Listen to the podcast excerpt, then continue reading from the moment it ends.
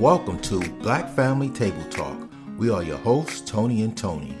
Listen in weekly as we discover ways to build a strong black family. What are we going to discuss today, Tony? The number one argument that leads to divorce. This is a really tough topic for me because of all of the challenges that we've had in this area of our marriage. Well, coming together on finances, agreeing to how we should handle our finances. We got married pretty quickly after meeting each other. We met, and within eight months, we were married.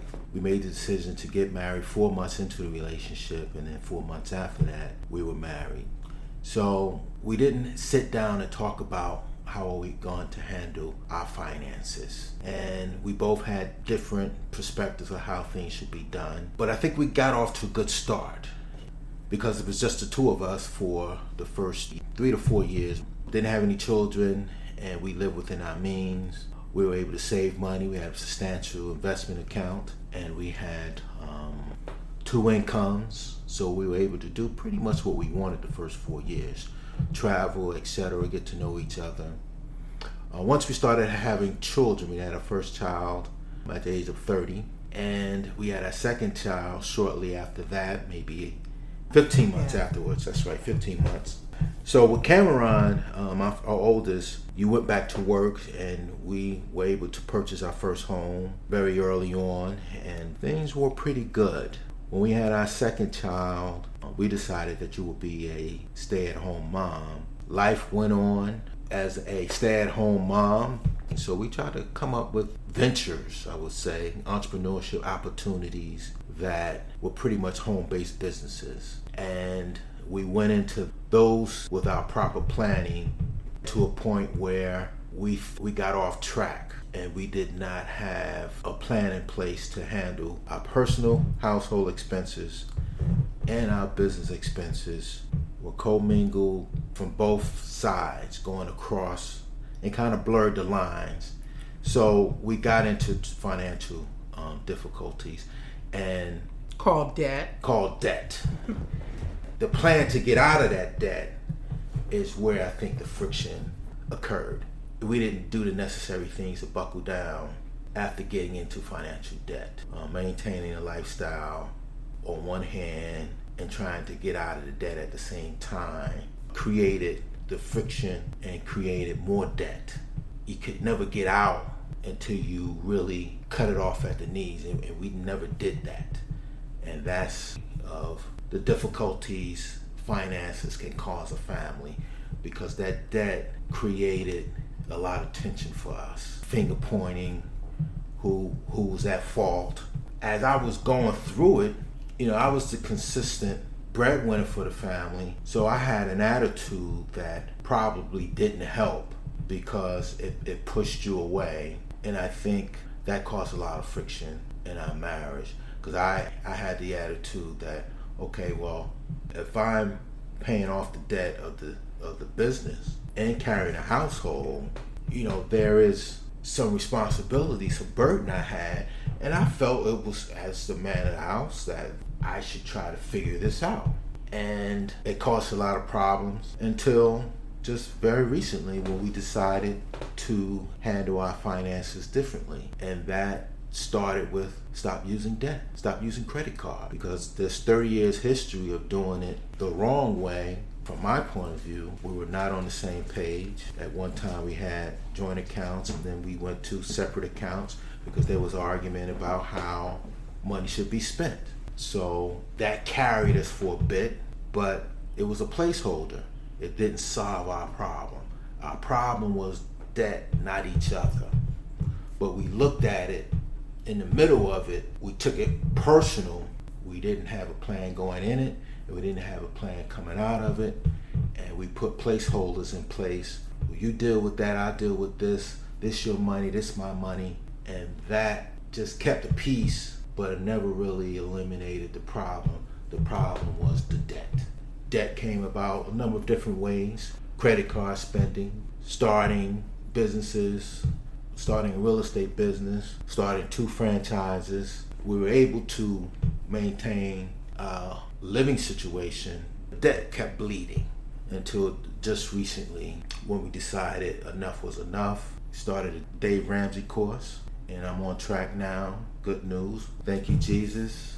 All praises to God. We're on track now to be out of debt, paying off everything in four and a half years, including our home, which will put us and being out of debt, and we can go into retirement without having that over our head.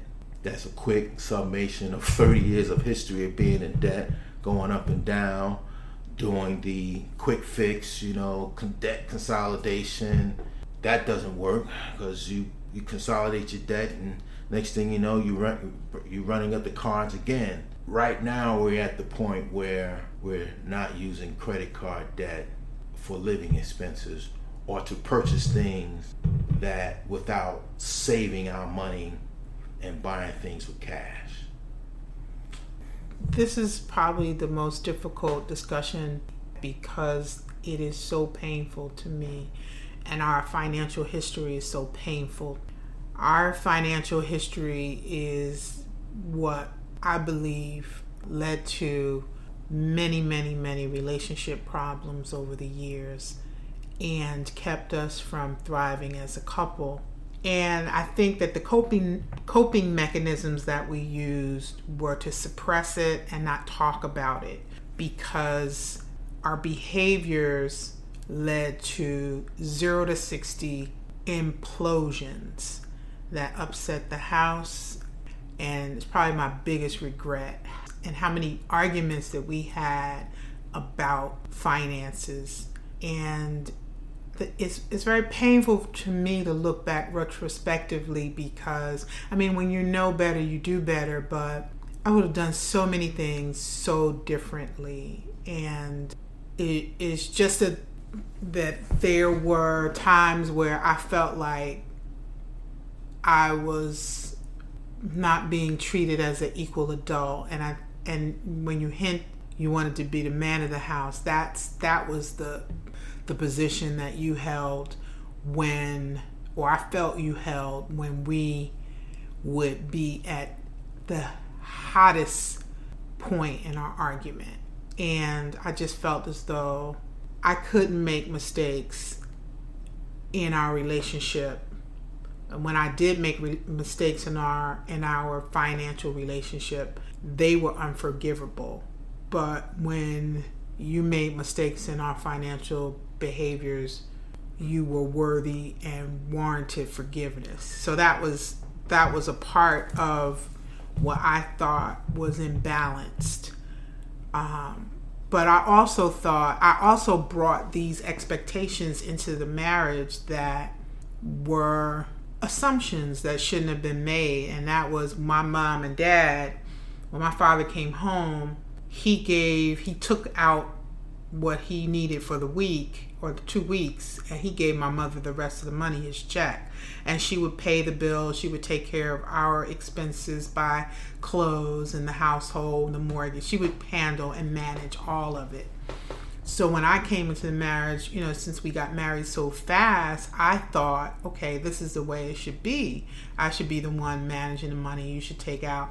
And that was probably a big mistake because i thought that that's the way you everybody did it and then clashed with your expectations were that as a man you should have the say over what and where we should spend money.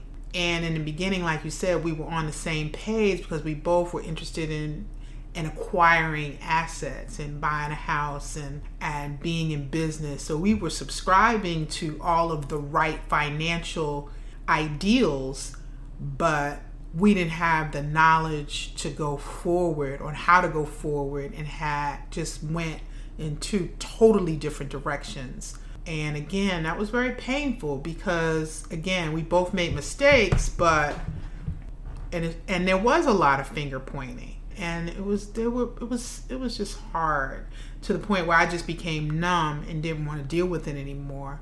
And like you said, there was a huge breakdown and you took your ball and went home and I took my ball and went home and we continued to to financially coexist And one of the things that I that I did, I got out of debt in 2010. I was zero debt as a result of a business venture that went really bad, and then I ended up being sued and had to declare bankruptcy in order to keep them from taking our home. And um, so it that curse turned out to be a blessing because I was able to hit the reset button. And it was really a wake up call for me because I realized and recognized that I had to be more fiscally responsible. Since then, you agreed to take the Dave Ram- Ramsey course, and I'm so grateful that you did because we are so much more clear about our finances and our relationship is free from the burden of financial disaster and the impact of that on our marriage. That's that's our marriage story in the realm of finances, and how we manage to stay together is really, truly, uh, I would say, a miracle. Prayer, lots and lots and lots of prayer. Whew, lots of prayer. How did you see uh, the finances impacting our the intimacy in our relationship? Well, I think finances took its toll on our relationship as a whole. When we went separately with our finances, you went one way and I went another way, that took away from our oneness. And that obviously spills over into our intimacy as well. So it, it, it created problems.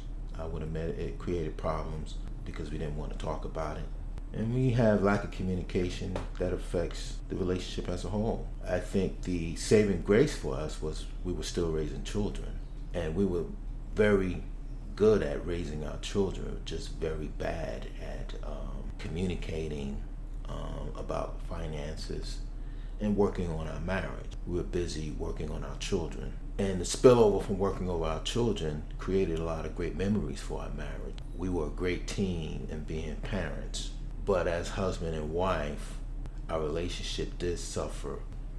I think that it was, whew, it was, I think it significantly impacted our ability to have deep intimacy because the financial situation, even though it was suppressed and it was just for the sake of peace, it, it still existed. So, you know, it's in your head, it's in your heart.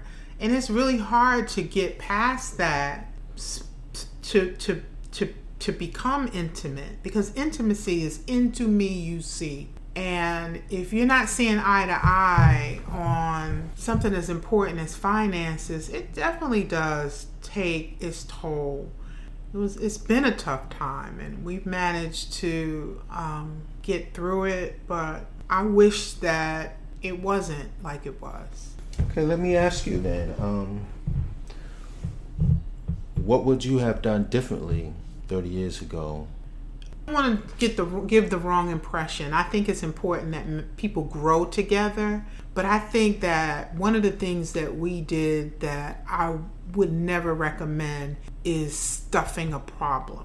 30 years of marriage, we didn't go to counseling until last year. I just believe that everybody should have a counselor on speed dial when it comes to any hiccups and not suppress it because I, I believe that once you begin to start suppressing problems, the marriage is going to end when that comes to overflow because it just explodes. And it happens, and you have these brutal arguments, but nothing is resolved. I would have, at the very beginning, I would have had a plan. I mean, we put together a plan. Yeah, we we would have worked on a plan of action for our financial landscape, what our expectations were, goals, how to handle it. Definitely. Some type of an agreement of what to do moving forward. Probably even taking the Dave Ramsey course or something similar if it were available before we even talked about, before we even got married, just to make sure we were on the same page. What about you? What have you? What would you have done differently? I have the same sentiments you have. Planning is key. Everything should be planned. That's what I've learned from taking this financial course. We we traveled a lot. plopped down a credit card and paid for that. We should have had a plan for vacation. Yeah. We should have had a plan for household expenses, living by a budget, uh, emergency expenses, rather than using a credit card for emergency situations. We should have had a savings, emergency fund, money set aside. That's in our personal household. When we ventured out into the various entrepreneurial uh, ventures we took on, we should have had a plan for that. We should have had a business plan for every business and various other ventures that we set set out to do.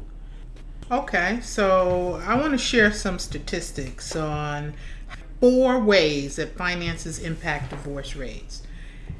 If you have an annual income of fifty fifty thousand dollars or more, that decreases your risk of getting a divorce by thirty percent.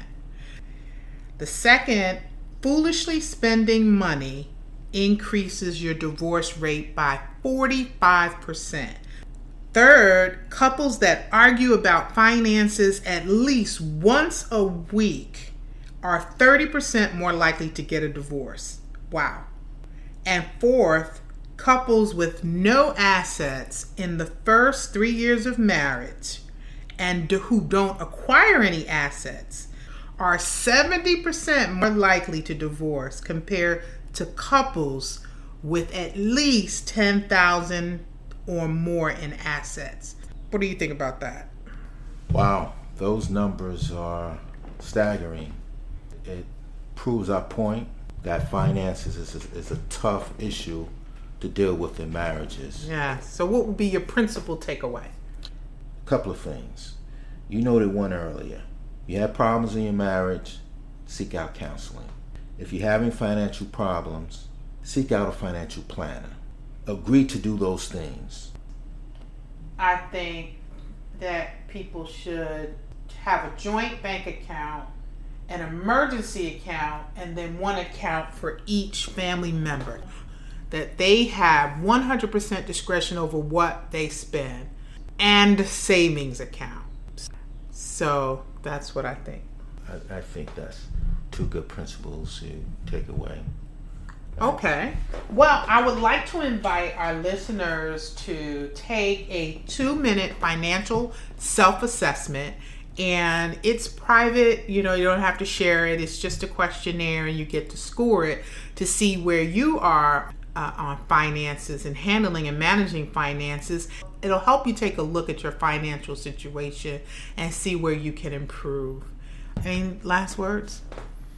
Work together. Uh, hang in there. Everything can be resolved Yeah. if you want to do it and you have the mind to do it and you can get to the point where you both can enjoy life Yeah. again and we're at that point right now where we are enjoying life uh, finances in order and um, that's a big help Black Family Table Talk. That's what's up. that's what's up Visit our website to download this week's two minute financial self assessment tool at blackfamilytabletalk.com. thank you for tuning in to this week's episode of black family table talk we pray that you heard some principles to put into your strong black family toolbox be sure to tune in next week and remember sharing is caring If you enjoyed this podcast, be sure to subscribe and visit our website at blackfamilytabletalk.com. Look for special discounts and ways to be part of the Black Family Table Talk community. As a part of our mission to do our part to strengthen black families, we endorse small black owned businesses. This is our way of strengthening black families economically.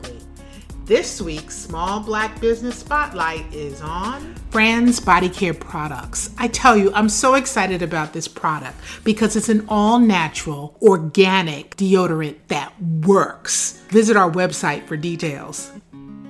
Under Section 107 of the Copyright Act 1976, allowance is made for fair use for purposes such as criticism, comments, news reporting, teaching, scholarship, and research. Fair use is a use permitted by copyright statute that may otherwise be infringing. The news and opinions expressed on Black Family Table Talk do not necessarily reflect various platform hosts. All type topics are for entertainment purposes only. Discretion is strongly advised and all commentary is alleged. This is a Micah 68 Media LLC production.